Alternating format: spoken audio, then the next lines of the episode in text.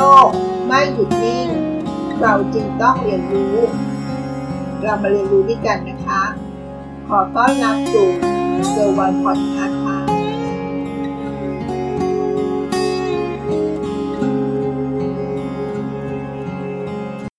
สวัสดีค่ะ ยินดีต้อนรับสู่เซอร์วันพอดคาส์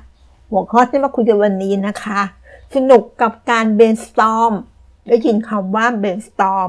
ก็เป็นเทคนิคในการลงสมองหรือลงความคิดด้วยกันนะคะแต่จะเป็นเทคนิคที่จะไม่น่าเบื่อเหมือนที่เราเคยทำนะคะ เป็นวิธีการลงสมองที่น่าสนใจอีกรูปแบบหนึ่งค่ะ พอพูดถึงการดมไอเดีย หรือการเบนสตอมหลายคนพอได้ยินชื่อคำนี้ อาจรู้สึกว่าอยากจะใส่หัว เป็นเรื่องที่ฟังแล้ว อาจจะดูน่าเบื่อ มารู้จักวิธีช่วยทำให้องค์กรของเรานั้น กลายเป็นแหล่งรวมของนักคิด ค้นสิ่งใหม่ๆ ด้วยวิธีการที่ไม่น่าเบื่ออีกต่อไปนะคะ ซึ่งหนึ่งในวิธีการที่ work ที่สุดก็คือ การจัดการแข่งขัน ประลองไอเดียกันค่ะ แล้วเราจะมีวิธีการทำอย่างไร ให้การแข่งขันมีความสนุก มีความน่าสนใจ และก็ไม่น่าเบื่อค่ะ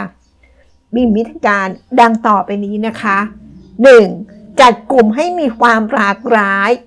แทนที่เราจะจัดให้มีการแข่งขันนี้ขึ้นเพียงแค่แผนกเดียวนะคะ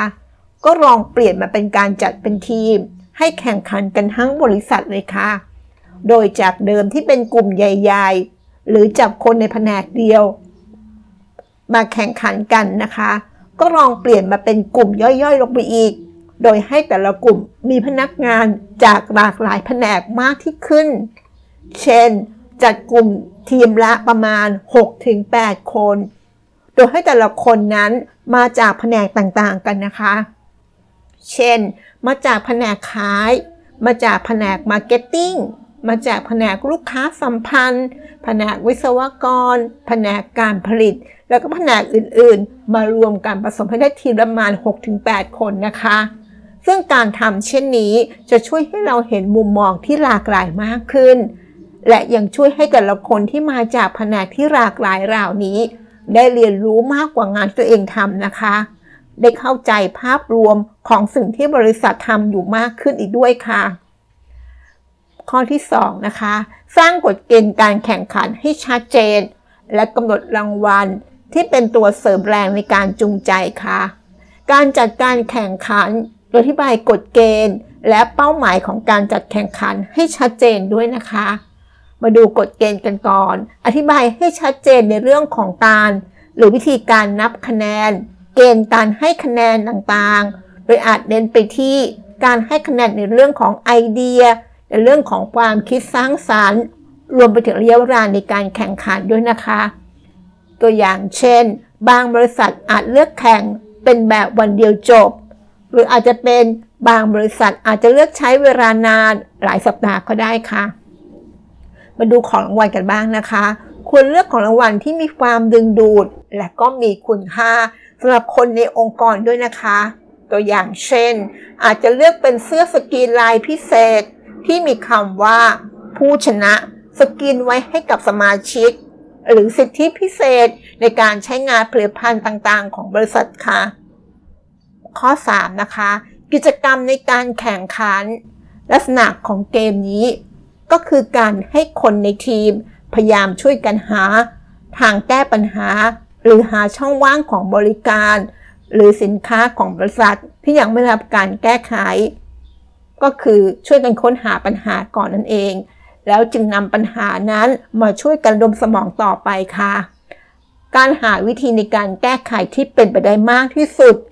ซึ่งในการส่วนของการระบุปัญหาขึ้นนั้น แผนกที่ทำได้ดี อาจจะเป็นส่วนของแผนกขาย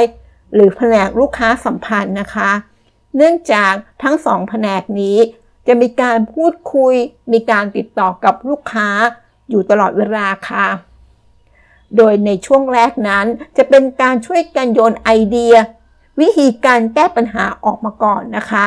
โดยยังไม่ต้องลงลึกถึงรายละเอียดวิธีการมากนัก หลังจากนั้นค่ะ จึงค่อยปล่อยให้คนในทีมโหวตเรื่องวิธีแก้ไขที่ดีที่สุดมาสัก 3-5 วิธี เมื่อเลือกได้แล้วนะคะ จึงค่อยมาลงลึกในรายละเอียด ถึงวิธีการนำไปใช้ หรือทำให้มันเกิดขึ้นได้อย่างไร ในชีวิตในการทำงานจริง ๆนะคะ ข้อที่ 4 ค่ะ การให้คะแนน การให้คะแนนนอกจากกฎเกณฑ์ให้คะแนนแบบทั่วไปแล้ว อาจจะมีการเสริมเกณฑ์ให้คะแนนสำหรับรางวัลพิเศษต่างๆ เพิ่มเติมค่ะ เช่น ทีมที่มีความคิดสร้างสารรค์มากที่สุด ทีมที่คิดปัญหาออกมาได้แปลกที่สุด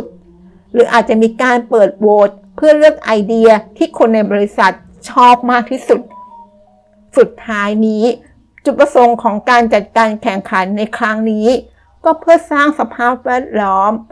การประลองไอเดีย ที่สนุกสนานไม่น่าเบื่อ เพื่อให้คนทั้งบริษัท ได้มีส่วนร่วมในการเสนอไอเดียหรือนวัตกรรมใหม่ๆ ซึ่งสิ่งที่น่าสนใจที่ได้จากการแข่งขัน ก็คือการนำเสนอไอเดียต่างๆ ก็ยังคงเกิดขึ้นต่อไปนะคะ แม้ว่าการแข่งขันนั้นจะสิ้นสุดไปแล้วก็ตาม เพราะการแข่งขันในครั้งนี้ นอกจากจะเป็นการแข่งเพื่อหาไอเดียแล้ว มันยังสามารถจุดประกายไอเดียใหม่ ๆ ให้กับคนที่ไม่มีโอกาสในการร่วมการแข่งขันได้อีกด้วยนะคะ นั่นก็คือแนวทางในการดมสมอง และวิธีการเปิดให้ทุกคนได้ทำการแข่งขัน ด้วยหาวิธีการคิดแบบสร้างสรรค์ และการมีส่วนร่วม จากหลากหลายแผนก หลากหลายบุคคล เพื่อให้เกิดความหลากหลายในการแก้ปัญหานั่นเองค่ะ หวังว่าเนื้อหาที่ฝากวันนี้น่าจะมีประโยชน์สักนิดหนึ่งนะคะและทำให้การระดมสมองของเราไม่น่าเบื่ออีกต่อไปค่ะ ขอบคุณที่รับฟังเกอร์วันพอดคาสต์และพบกับ episode ถัดไป สวัสดีค่ะ ติดตามเกอร์วันพอดคาสต์ได้ที่ Facebook YouTube แองเกอร์บอดคาสต์